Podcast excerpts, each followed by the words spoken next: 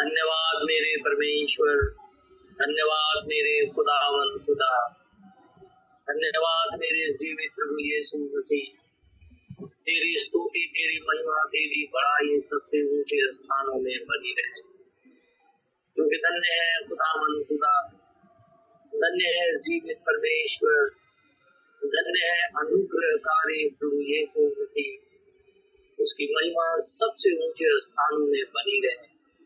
क्योंकि वो राजाओं का राजा प्रभु का प्रभु है। वही खुदावन खुदा है। वही चंगा करने वाला परमेश्वर है। वही मुल्कों में से जीवित हो गया। वही खुदा है। उद्धार करता है। जीवन देने वाला है। इसलिए उसकी महिमा हमेशा तक हमारी ज़िंदगी से होती रहे। धन्य है, इज़राइल का खुदावन खुदा। जो कि इस पृथ्वी पर आने वाला है, ताकि अपने दुल्हन को लेकर के स्वर्ग में जाए, जिसके लिए उसने हत्या की है। मेरे प्रभु, मेरे परमेश्वर, हम जानते हैं कि आकाश और पृथ्वी चल जाएगी लेकिन तेरी बात कभी नहीं चलेगी। तुमने कहा, मैं तुझे स्वर्ग लेकर के जाऊँगा तो निश्चित रीति से तू हमें स्वर्ग लेकर के जाएगा। इसीलिए हम तेरे इंतज़ार में बैठे हुए हैं। क्योंकि तो मेरे प्रभु, ये मेरे परमेश्वर। हर एक स्त्री अपने पति के इंतज़ार में बैठी बैठी है। और ये जो कलिसिया है, जो तेरे खून खरीदे बच्चे हैं, जो तेरी दुल्हन है, वो अपने पति के इंतज़ार में बैठी है। एक दिन खुदावन खुदा हमारे सुखी होगा और निश्चित रीति से हमें स्वर्ग करके जाएगा। खुदा हम इसके लिए तेरा हृदय से करते हैं। सारा आदर, सारी महिमा, सारी स्तुति, सारी प्रशंसा केवल तेरा ही हो, क्योंकि तू ही प्रभु और तू ही परमेश्वर है। सेनाओं के और परमेश्वर तेरा धन्यवाद हे। अब्राहम, इसहाक और याकूब के परमेश्वर तेरा धन्यवाद हो। हे इज़राइल के खुदावन खुदा तेरा धन्यवाद हो हमारे उद्धार करता प्रभु मसीह के नाम में तेरा धन्यवाद क्योंकि तू ही प्रभु और तू ही परमेश्वर है, तेरी महिमा सबसे ऊँचे स्थानों में बनी प्रार्थना, अपने उद्धार करता यीशु नासरी के नाम से माँगता हूँ उसे इसी घड़ी पूरा है आमीन। आमीन। आइए हम परमेश्वर के वचन से निकालेंगे। प्रकाशित वाक्य की पुस्तक, उसका छह अध्याय। प्रकाशित वाक्य की पुस्तक, छह अध्याय। बारह पद से लेकर के सत्रह पद तक मैं पढ़ूँगा उसने छठवीं मोहर खोली। तो मैंने देखा कि एक बड़ा भूकंप हुआ और सूर्य कंबल के समान काला और पूरा चंद्रमा लहू के समान हो गया। आकाश के तारे पृथ्वी पर ऐसे गिर पड़े जैसे बड़ी आंधी से हिलकर अजीब के पेड़ में से कच्चे फल झड़ते हैं। आकाश ऐसा सरक गया जैसा पत्र लपेटने से सरक जाता है। और हर एक पहाड़ और टापू अपने अपने स्थान से टल गया। तब पृथ्वी के राजा और प्रधान और सरदार और धनवान और सामर्थी लोग और हर एक दास और हर एक स्वतंत्र पहाड़ों की खोहों में और चट्टानों में जा छिपे।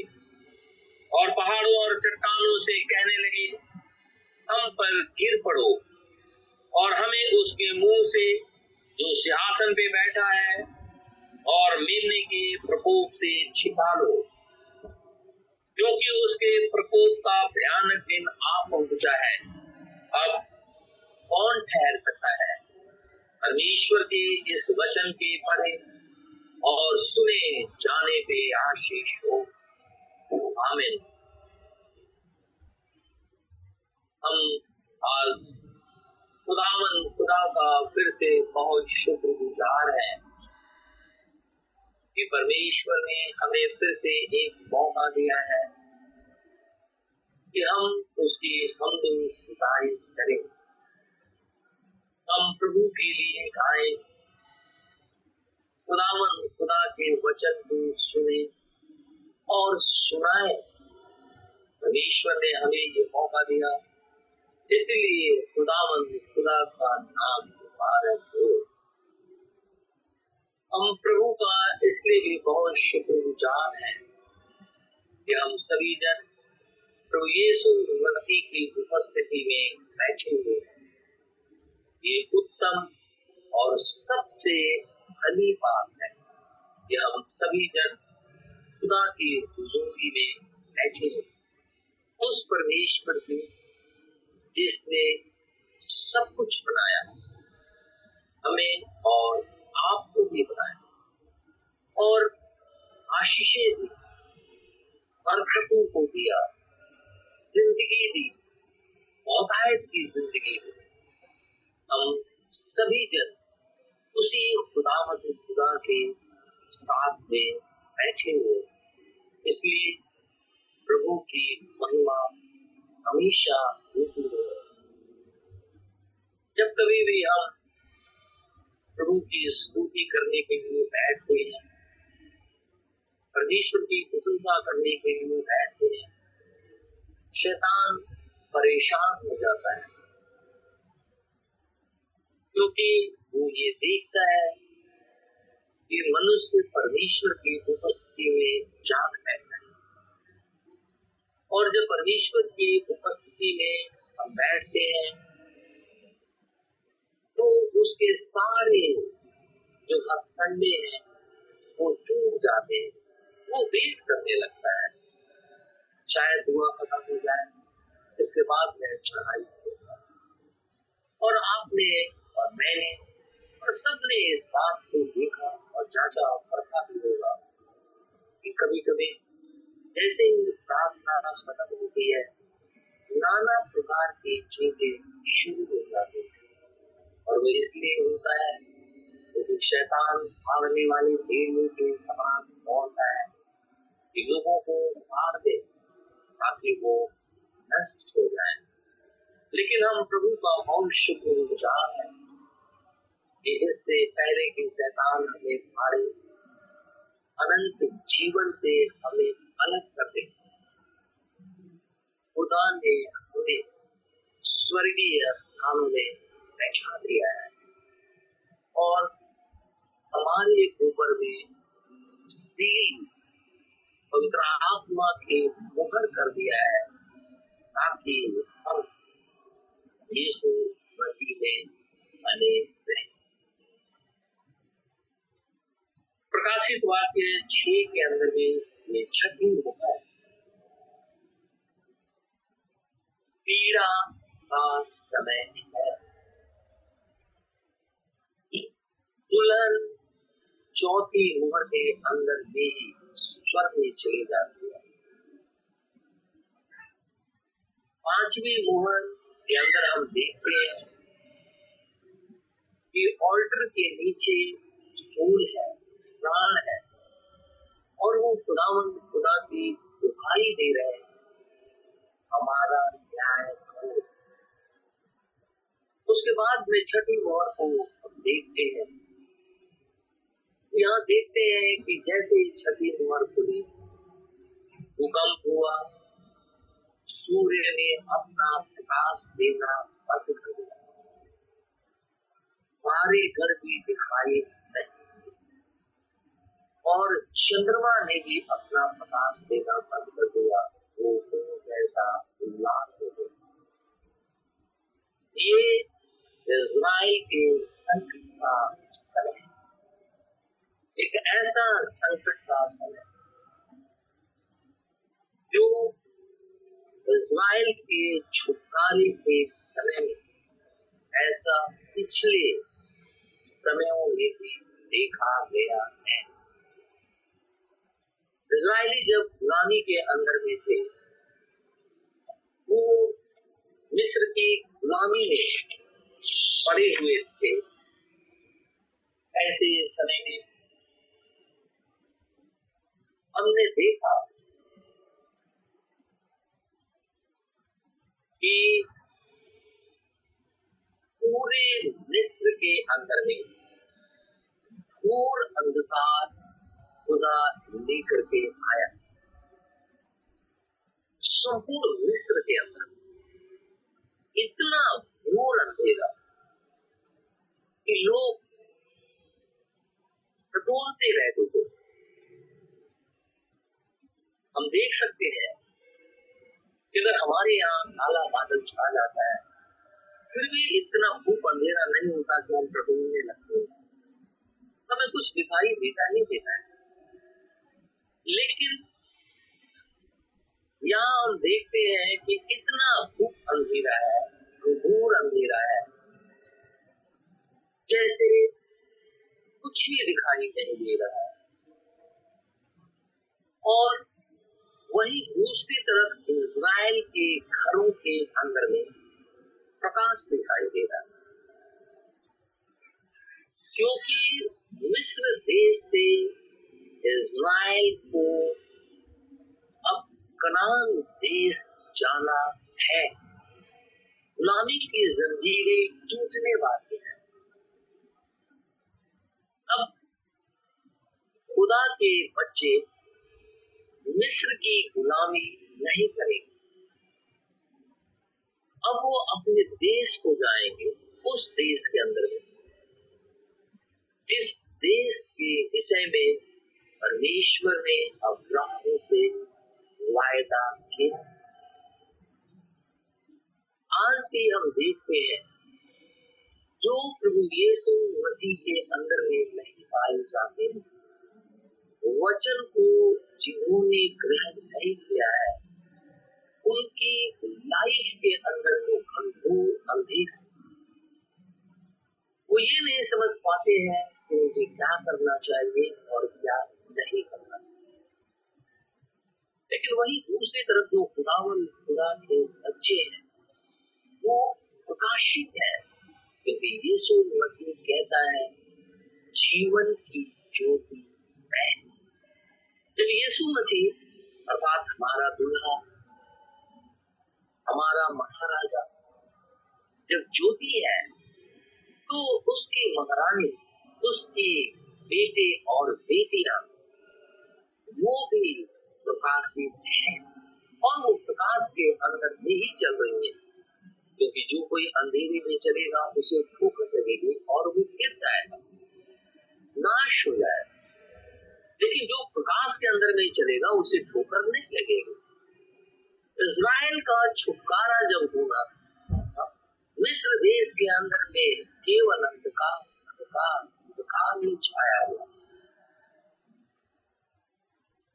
यीशु मसीह जब इस पृथ्वी के ऊपर कुर्बान हो रहा था, अपने लोगों को छुड़ाने के लिए, उस समय भी इज़राइल देश के अंदर में अंधकार अंधकार और अंधकार ही छाया हुआ क्योंकि परमेश्वर अपने गोटेन सन को क्रूस पे मार रहा था, वध कर रहा था, ताकि उसके एडॉप्टेड सन्स एंड डॉटर्स बचाए जाए। इकलौते पुत्र को सलीब के ऊपर में मार रहा था, वध कर रहा था, चिल्ला रहा था वो दुख से। तड़प रहा था। लहू उसके शरीर से बह रहा था। सिर से खून बह रहा था। कोड़े इतने मारे गए थे कि लहू दुखन हो गया था। वो इसलिए क्योंकि लिपालक पुत्र बुझाए जाए। क्योंकि जिब्राइल जब आया था तो वो कह रहा था, इसका नाम यीशु रखना। जिसका अर्थ ही होता है, उस नाम का एक अर्थ होता है। और वो कहता है, परमेश्वर अपने गुणों को आपको से छुड़ा दे। हमारा भी बहुत से नाम है। हर एक व्यक्ति का एक अलग अलग नाम। उस नाम का कुछ मीनिंग है। ऐसे ही नाम नहीं रखा जाता, क्योंकि किसी का आप दुष्ट नाम नहीं रखते, किसी का शैतान नाम नहीं रखते। किसी का जानवर नाम नहीं रखते। जब नाराज़गी होती है, तब आप उसकी उपमा उससे देते हैं। तो हर एक चीज़ जो पृथ्वी के ऊपर में पाई जाती है, वो किसी न किसी उद्देश्य के द्वारा ही पृथ्वी के ऊपर में पाई जाती है। परमेश्वर अपने पुत्र को बलिदान कर रहा था। तो इसराइल देश के अंदर में लिखा तीसरे पहर तक दोपहर से लेकर के तीसरे पहर तक घोर अंधकार छाया हुआ। चंद्रमा अपना रास देना बंद कर दिया। भारी नहीं दिखाई दे सूर्य कमल के नाई काट हुआ। भूकंप हुआ। और इसलिए जो कि वो एक संकट का समय था। ठीक इसी रीति से जब छठी मोहर चूकती है, वहाँ पे भी हम देखते हैं कि घोर अंधकार छाया हुआ है। भूकंप भी हुआ है। चंद्रमा अपना प्रकाश देना बंद कर दिया है। ये भी याकूब के संकट का समय है। क्योंकि दानियल नबी के अनुसार जो सत्तर सप्ताह ठहराए गए हैं, उस सत्रहवें, यानी सेवेंटी जो वीक है, एक सप्ताह, उसके मध्य में मसीह मार दिया गया मार दिया गया। लिखा है वो एक सप्ताह के लिए वाचा मार बांधे और बीस सप्ताह में ही वाचा को मसीह काटा जाएगा। तो इसराइल के लिए अब साढ़े तीन साल बचे हुए हैं।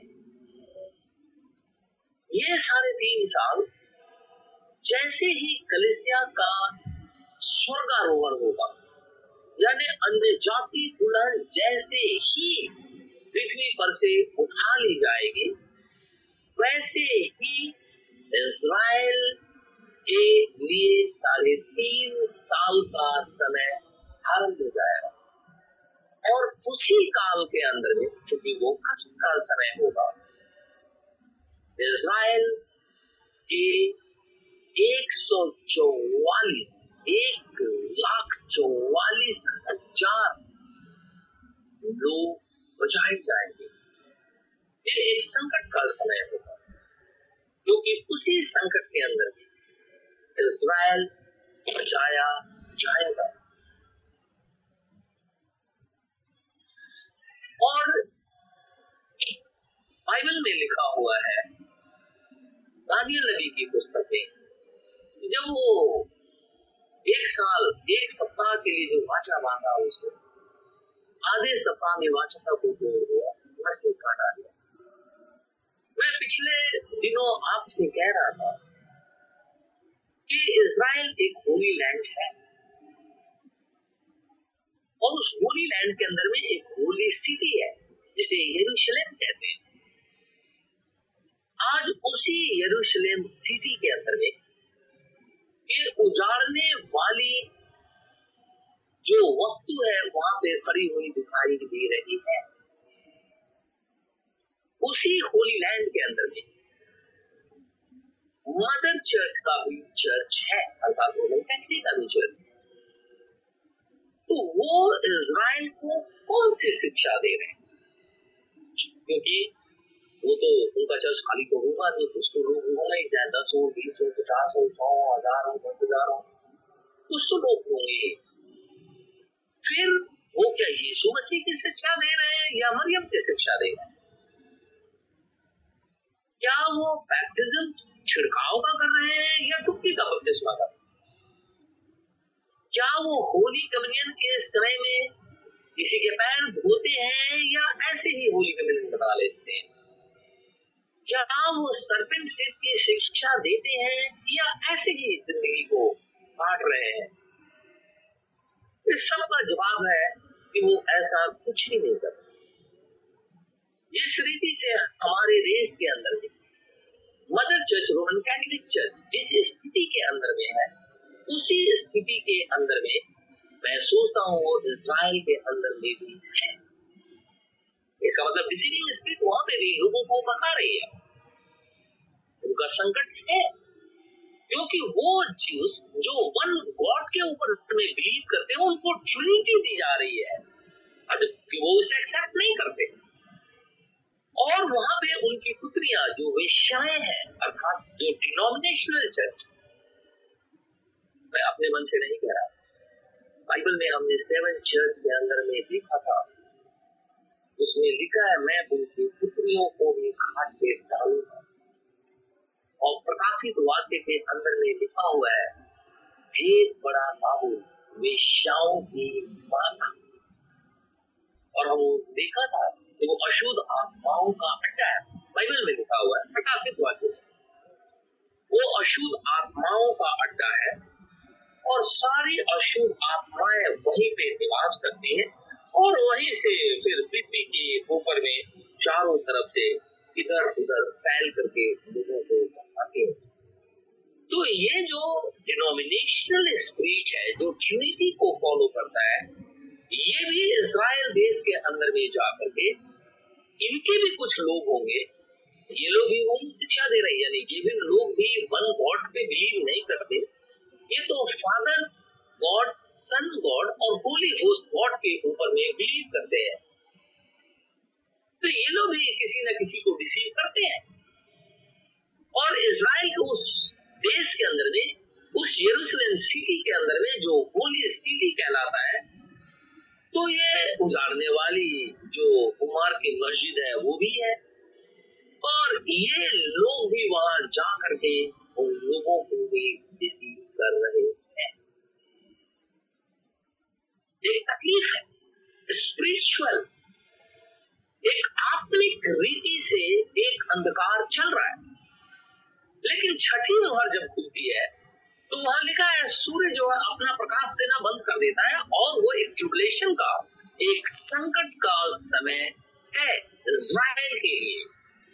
और उसके अंदर में लिखा है, जो ये डिसीविंग स्पिरिट है, जितने लोगों को भरमा दिया है या भरमा रही है, उनसे खुदावन खुदा इज़राइल को छुटकारा देगा। उस आत्मा से छुटकारा कर देगा क्योंकि ये लोग वहाँ रह करके कुछ न कुछ कर रहे हैं।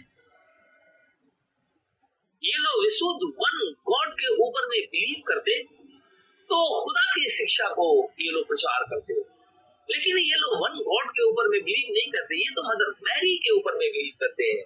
ये तो प्रार्थना नहीं करना जानते, ये तो रिसाइट करते हैं, जाप करना जानते हैं। इस रीति से दूसरे लोग जाप करते हैं, वैसे ये लोग करते हैं। तो ये डिसीविंग स्पिरिट से खुदावन खुदा इज़राइल को छुड़ाएगा, जब कभी भी खुदा इज़राइल को छुड़ा रहा होता है, हम देखते हैं सूर्य अपना प्रकाश छोड़ देता है। चंद्रमा लहू के समान दिखाई देने लगता है। लेकिन उस समय मिस्र के अंदर में केवल अंधेरा अंधेरा अंधेरा छाया था। यीशु मसीह के समय में इज़राइल देश के ऊपर में अंधकार अंधकार अंधकार छाया हुआ था। लेकिन ये छठी मोहर के अंदर में संपूर्ण विश्व के ऊपर में अंधकार अंधकार और अंधकार ही छाया रहेगा, क्योंकि खुदावन खुदा अपने बच्चों को इन डिसीविंग स्पिरिट से छुटकारा देने जा रहा है। और ये यहोवा के क्रोध का दिन होगा। इसराइल के अंदर में खुदा ने क्रोध की विपत्तियाँ भेजी और आखिरी विपत्ति उसने भेजी, उनके पहलौठों को मार दिया। एक वर्ष में निकालूँगा जोएल नबी की पुस्तक।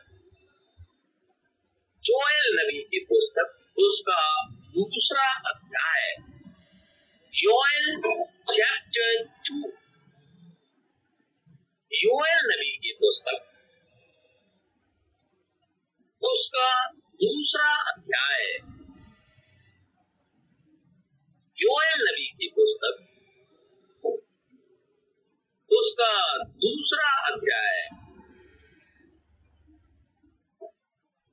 दस और ग्यारह पद में पढ़ूँगा। योएल नबी की पुस्तक। दूसरा अध्याय दस और ग्यारह पद। उनके आगे पृथ्वी काँप उठती है और आकाश थरथराता है। सूर्य और चंद्रमा काले हो जाते हैं और तारे नहीं छलकते। यहोवा अपने उस दल के आगे अपना शब्द सुनाता है, क्योंकि उसकी सेना बहुत ही बड़ी है। जो अपना वचन पूरा करने वाला है, वो सामर्थी है, क्योंकि यहोवा का दिन बड़ा और अति भयानक है। उसको कौन सह सके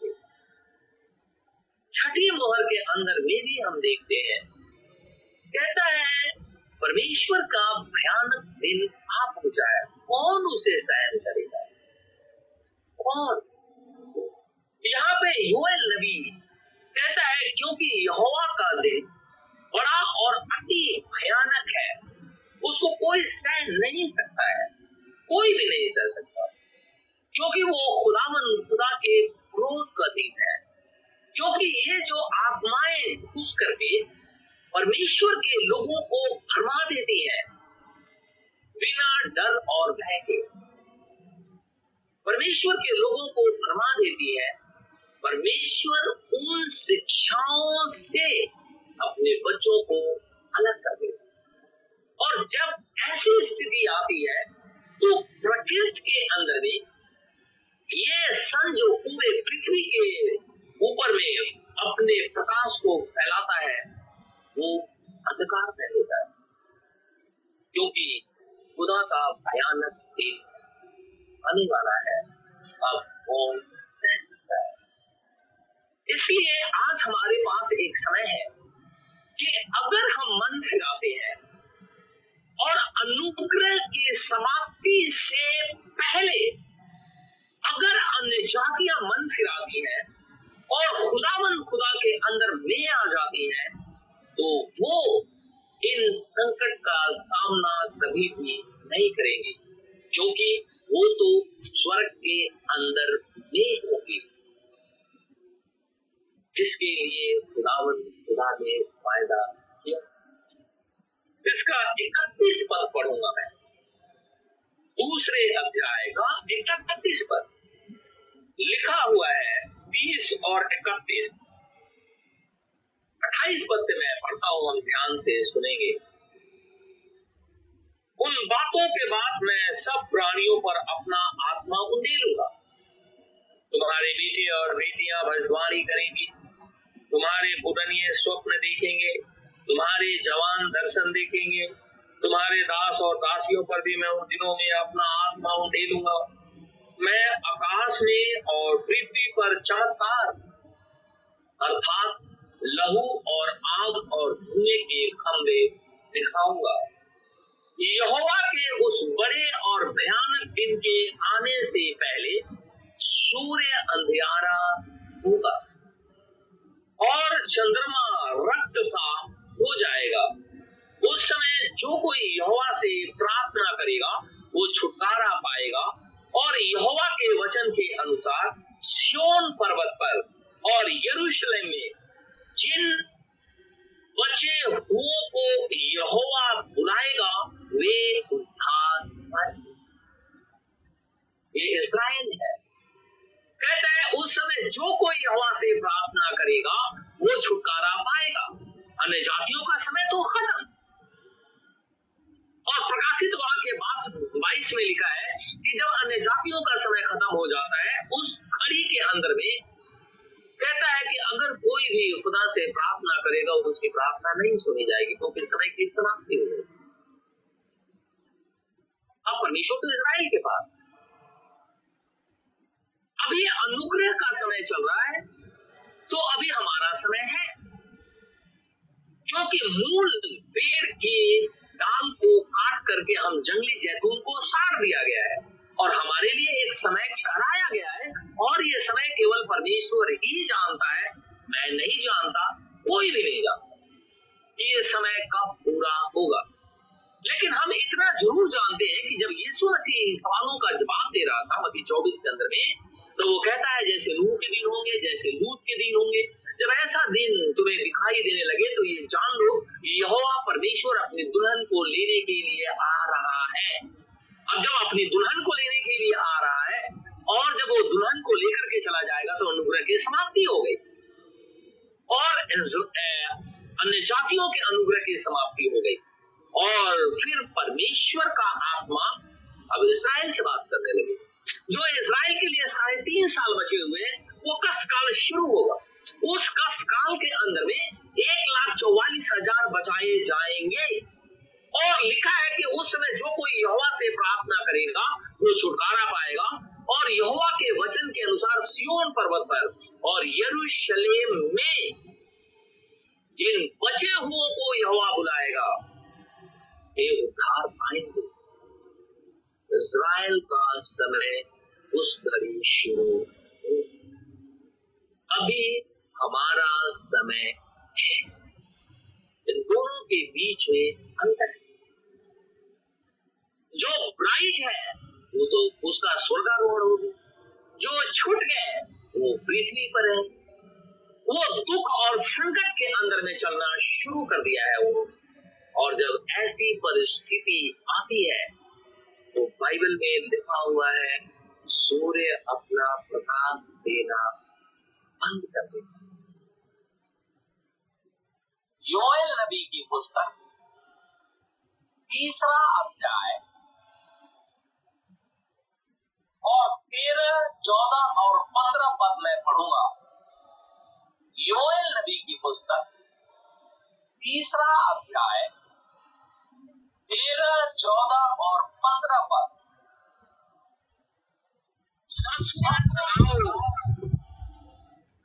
क्योंकि खेत पक गया है। ये अंत समय की भविष्यवाणी है। कहता है, हसुआ लगाओ। खेत पक गया है। आओ दाख रौंदो। क्योंकि फौज भर गया है। रसकुंड उमड़ने लगे हैं, क्योंकि उनकी बुराई बहुत बड़ी है। निपटारे की तराई में भीड़ की भीड़ है। चौदह पद में लिखा है, निपटारे की तराई में भीड़ की भीड़ है। लिखा है multitude multitudes in the valley of decision निपटारे की तुराई में भीड़ की भीड़ भार है, क्योंकि निपटारे की तुराई में यहोवा का दिन निकट है। सूर्य और चंद्रमा अपना अपना प्रकाश ना देंगे और न तारे चमकेंगे। निपटारे की तुराई में भीड़ की भीड़ है क्योंकि निपटारे की तुराई में यहोवा का दिन निकट है। सूर्य और चंद्रमा अपना प्रकाश ना देंगे और न तारे चमकेंगे, क्योंकि इज़राइल का छुटकारा होना है। तेरा पद में कहता है, हसुआ लगाओ, क्योंकि खेत पक गया है। हम जानते हैं कि यीशु मसीह जब पृथ्वी के ऊपर में था चेलों ने यीशु मसीह से पूछा, हे प्रभु, क्या हमने खेत में अच्छे बीज नहीं बोए? फिर ये जंगली पौधे कहाँ से उगाए? चेले बात कर रहे हैं कि हमने तो सुसमाचार अच्छा सुनाया, क्योंकि खेत संसार है। और यीशु मसीह से कह रहे हैं हमने तो सुसमाचार अच्छा सुनाया, जो खुदा का सुसमाचार है। जैसा तूने दिया हमने वैसा सुना दिया। फिर ये जंगली पौधे कहाँ से आ गए जो कि उसी खेत के अंदर में, उसी कलिसिया के अंदर में खड़े हो करके सब कुछ खुदा के विरोध में करते तो यीशु मसीह कहता है कि इनको वही रहने दो। चले, क्योंकि चेलों ने कहा कि प्रभु, क्या हम इनको उखाड़ दे? यीशु मसीह ने कहा, नहीं, इनको पढ़ने दो। क्योंकि जब लोग सो रहे थे ना तो बैरी, अर्थात शैतान का दाव लग गया और उसने आकर के खेत के अंदर में दूसरे बीज को बो दिया। और हमने देखा था कि जो खुदावन खुदा के लोग होते हैं, उनके बैग के अंदर में केवल एक ही प्रकार का बीज पाया जाता है और वो बीज पूरी तरीके से शुद्ध होता है, जो परमेश्वर का खरा वचन ये खुदा के लोगों के थैले में होता है, वो एक ही तरह के बीज होते हैं। लेकिन जो परमेश्वर के लोग नहीं होते हैं, शैतान के एजेंट, उनको पता नहीं चलता, लेकिन वो शैतान के एजेंट ही है, क्योंकि उसकी आत्मा के द्वारा चलाए वो चलते हैं। और वचन जानने के बावजूद भी वो नहीं बोलते, क्योंकि वो सोचते कि शायद बोलने से लोग हमारे खिलाफ हो जाए। लेकिन परमेश्वर तो खिलाफ नहीं होगा ना? अनंत जीवन तो खुदा को देना है, मनुष्य को तो देना नहीं है। पाप तो खुदा को माफ़ करना है, मनुष्य को तो माफ़ करना नहीं। तो इसीलिए लोग जो शैतान के एजेंट होते हैं, वो जंगली बीज भी होते यानी मिक्स बीज हो, होते हैं। लेकिन यहाँ अंत के समय में अब ये कहता हंसुआ लगाओ। और यीशु मसीह कहता कटनी तक इन्हें बढ़ने दो। और जब कटनी शुरू होगी तो मैं काटने वालों से कहूँगा कि सबसे पहले जंगली पौधों को काटो और काट के उसका गट्ठर बना लो और ताकि उन्हें आपकी झील में फेंका जाए। और जो शुद्ध बीज के पौधे हैं उनको इकट्ठा करो और मेरे खलिहान में जमा करो क्योंकि वो खुदा के लोग हैं। यहाँ कहता है, हसुआ, अब लगाओ क्योंकि खेत पक गया है। और हम जानते हैं कि यीशु मसीह कहता है, खुदा से दुआ करो कि वो दूतों को भेजे क्योंकि फ़सल पक गई है अब उसे काटना है। और हम ये जानते हैं कि अब छटनी का समय चल रहा है कटनी का समय चल रहा है, क्योंकि यीशु मसीह इसी पृथ्वी पे मौजूद है। मती 25 में लिखता है, कहता है, आधी रात को धूम मची, दुल्हा आ रहा है, उससे मिलने चलो। जो जो मिलने गए हैं, उनके दिए में तेल जो मिलने गए थे, लेकिन उनके दिए में तेल नहीं था, वो वापस संसार में लौट गए। बहुत से ऐसे लोग हैं जो यीशु मसीह के पास आते तो है, लेकिन समय के अंतराल में वो वापस संसार में ही चले जाते हैं, जहाँ से वो निकल करके आए थे। और नाना प्रकार के तर्क देते हैं, जिसका कोई भी मीनिंग नहीं। लेकिन वो तर्क देकर के शायद अपने आप को सेटिस्फाई करने की कोशिश करते हैं। वो परमेश्वर को सेटिस्फाई नहीं कर सकते और खुदा के वचन को वो झूठा ठहरा नहीं सकते वो बाइबल में लिखा है कि जब यीशु मसीह आया तो जिनके दिए में तेल नहीं थे, वो संसार में चले गए। लेकिन जिनके दिए में तेल था, वो यीशु मसीह से मिलने को चले। तो लिखा हुआ कि हसुआ लगाओ खेत पक गया है। आओ दाक रौंदो क्योंकि हौज भर गया है रसकुंड उमड़ने लगे क्योंकि उनकी गुराई बहुत बढ़ गई है। निपटारे की तराई में भीड़ की भीड़ है क्योंकि निपटारे की तराई में यहोवा का दिन निकट है। सूर्य और चंद्रमा अपना प्र, प्रकाश ना देंगे और ना तारे चमकेंगे। समय आ गया है कि हम सभी जन अपनी अपनी गंदगी को छोड़ करके यीशु मसीह के पास आ हम क्रिसमस का संदेश आपको नहीं सुना रहा मैं आपको यीशु मसीह के बर्थडे का संदेश नहीं सुना रहा मैं इस अंतिम समय का संदेश सुना रहा हूँ क्योंकि यीशु मसीह इसी पृथ्वी पर है। और समय अब जाने का है क्योंकि नूह और रूप के दिन दिखाई देने लगे। कलिसियाएँ परमेश्वर से अपने आप को अलग कर रहे हैं। अर्थात वचन से वचन ही परमेश्वर है। वो ट्रेडिशन क्रीड और नाना प्रकार की चीज़ों से अपने आप को जोड़ रही है, लेकिन यीशु मसीह के वचन से अपने आप को वो कभी भी जोड़ नहीं एक वर्ष में और निकालूँगा। प्रेरितों के काम उसका दूसरा अध्याय।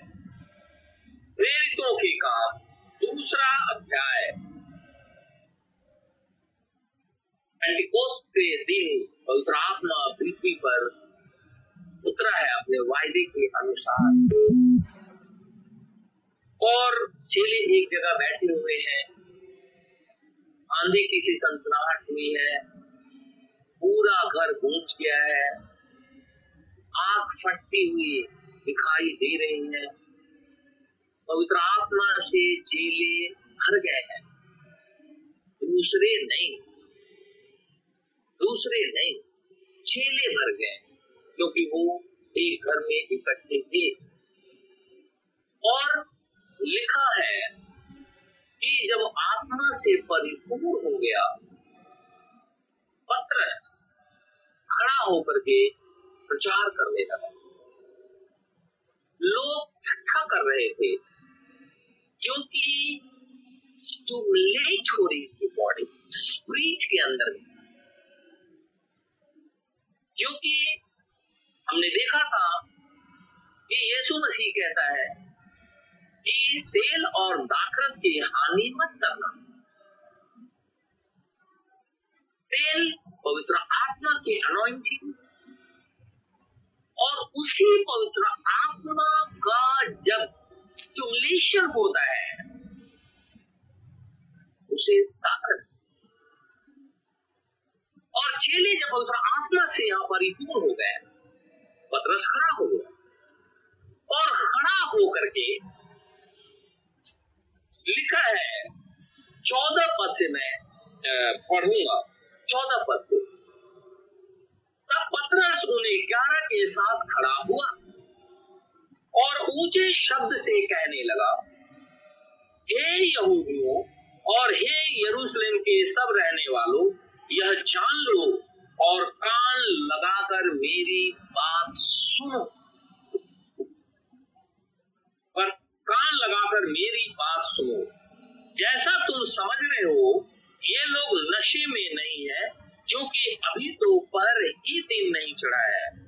परंतु यह वह बात है जो योल भगवत्ता के द्वारा कही गई थी, जो अभी हमने योल नबी की पुस्तक दूसरा अध्याय ट्वेंटी वर्ष में पढ़ा था। दूसरे लोग ये समझ नहीं पाए कि ये जब पवित्र आत्मा से परिपूर्ण हुए हैं तो ये हृदय के अंदर में पवित्र आत्मा के द्वारा ही स्टोमिलेट हो रहे हैं। ये लोग सोच रहे हैं कि शायद शराब पी करके ये स्टोमिलेट हो।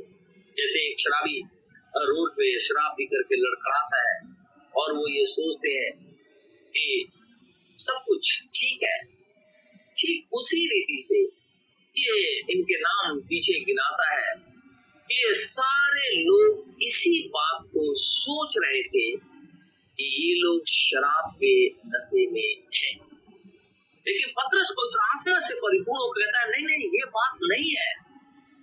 क्योंकि उनकी अनॉइंटिंग हो रही है और शरीर के अंदर में स्टुमुलेशन हो रहा है। वो स्टमुलेट हो रहे हैं। दूसरे समझ रहे हैं कि श्राप के नशे में आज जब हम परमेश्वर की प्रेस करते हैं, परमेश्वर के उस शुद्ध वचन को सुनाते हैं, हमारे शरीर के अंदर में जब स्टमुलेशन होने लगता है तो दूसरे ये सोचते हैं कि ये लोग मज़ाक कर रहे हैं। ये तो दिन भर यीशु मसीह और यीशु मसीह आ रहा है, इसी के विषय में बात कर रहे हैं।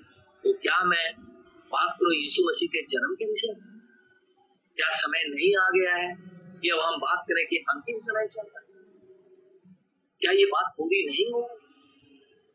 क्या मोहरे नहीं खुल गए?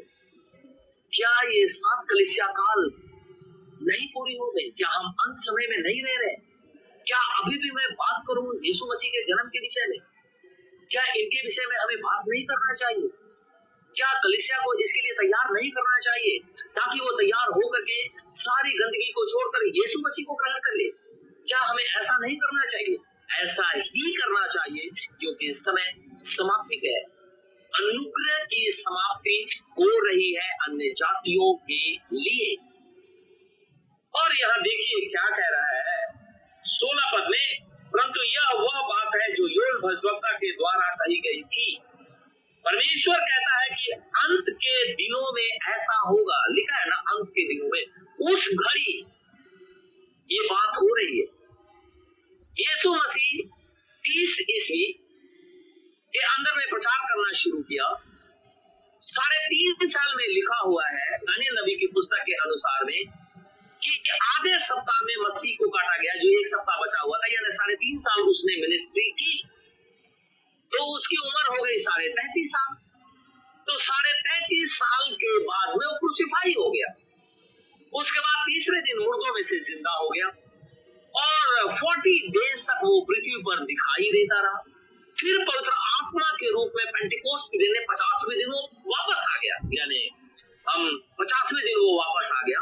और जब पचासवें दिन वापस आ गया तो इसी पवित्र आत्मा से परिपूर्ण होकर के, यानी वो काल रहा है लगभग चौतीस एडी ज़्यादा से ज़्यादा thirty five AD thirty five AD के अंदर में खुदावन खुदा ही कहता है कि अंत के समय में एंड टाइम के अंदर में इन द लास्ट डेज़ अंत के समय तो ये अंत है। तो क्या मैं यीशु मसीह के दिन भर दिन भर ये प्रचार करूँ? यीशु मसीह के जन्म के विषय में क्या इनका समय नहीं आ गया कि हम इन विषयों पे बातचीत करें, ताकि लोग अपनी खाट को उठाएँ और खुदा के पास आ जाए और अपने घरों में चले फिरे, जो कि आत्मिक रीति से लकवे के रोगी हो गए हैं, झोले के मारे हो गए स्पिरिचुअली डेड कंडीशन में पड़े हुए हैं। इतने सालों से वैसे ही एक ही करवट पड़े हुए हैं। मर रहे हैं, उन्हें पता ही नहीं चल रहा है, मुझे खुदा के पास जाना चाहिए। लिखा है। परमेश्वर कहता है कि अंत के दिनों में ऐसा होगा कि मैं अपना सब आत्मा, सब मनुष्यों पे उंडेलूँगा। उंडेला है उसने। और तुम्हारे बेटे बेटियाँ भविष्यवाणी करेंगी, तुम्हारे जवान दर्शन देखेंगे, ये बात हो रही है। और तुम्हारे पुरानी स्वप्न देखेंगे, ये भी बात हम जानते हैं। वरन मैं अपने दासों और दासियों पर भी उन दिनों में में से उंडेलूँगा और वे भविष्यवाणी करेंगे, ये भी बात चल रही है। और मैं ऊपर आकाश में अद्भुत काम और नीचे धरती पर चिन्ह अर्थात लहू और आग और धुएँ का बादल दिखाऊँगा, ये भी बात है। प्रभु के महान और तेजस्वी दिन के आने से पहले सूर्य अंधेरा और चाँद लहू सा हो जाएगा। ठीक है? लिखा है प्रभु के महान और तेजस्वी दिन के आने से पहले सूर्य अंधेरा और चाँद लहू सा हो जाएगा और जो कोई प्रभु का नाम लेगा, वो उद्धार पाएगा। जो कोई। अभी हमारे पास समय है, आप नाम लीजिए, खुदा के पास आ जाइए।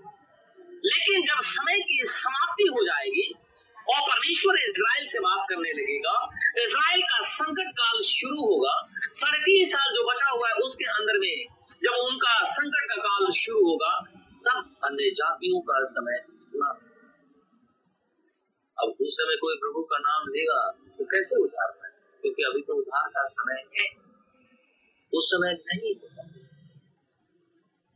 इसीलिए अभी हमारे पास मौका हम खुदा को ग्रहण कर सकते हैं। परमेश्वर के सामने हम रो सकते हैं, चिल्ला सकते हैं, क्योंकि अनुग्रह का समय चल रहा है और अंत समय में हम हमें प्रभु, हम सबको आशीष और बरकत दे। आमीन। आइए, हम प्रार्थना में जाएँगे। धन्यवाद मेरे परमेश्वर। धन्यवाद मेरे खुदावन खुदा। धन्यवाद मेरे जीवित परमेश्वर। धन्यवाद मेरे खुदावन खुदा। क्योंकि तू धर्मी है, क्योंकि तू पवित्र है, क्योंकि तू दयालु है। खुदा तेरी महिमा हमेशा तक हमारी ज़िंदगी से होती एक प्रार्थना करता हूँ। समय नज़दीक है। ऐसे समय में जो लोग संसार के अंदर में लौट चले। खुदा अगर वो तेरे सामने ठीक भी है। अपने गुनाहों से माफ़ी मांग देते हैं। कि तू अनुग्रहकारी खुदा है। उन्हें माफ़ करना ताकि तेरी महिमा प्रगट हो। कोरोना वायरस से अपने लोगों को बचाव करो लोग हॉस्पिटल के अंदर में काम करते हैं। अपने रोजी रोज़गार के लिए घर से बाहर निकलते हैं।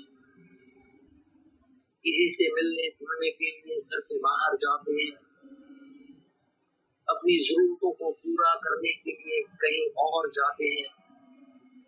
ऐसे समय में मैं चाहता हूँ कि हमें चारों तरफ़ से ऊपर बंद कर दे, ताकि ये वायरस हमारे शरीर को छूने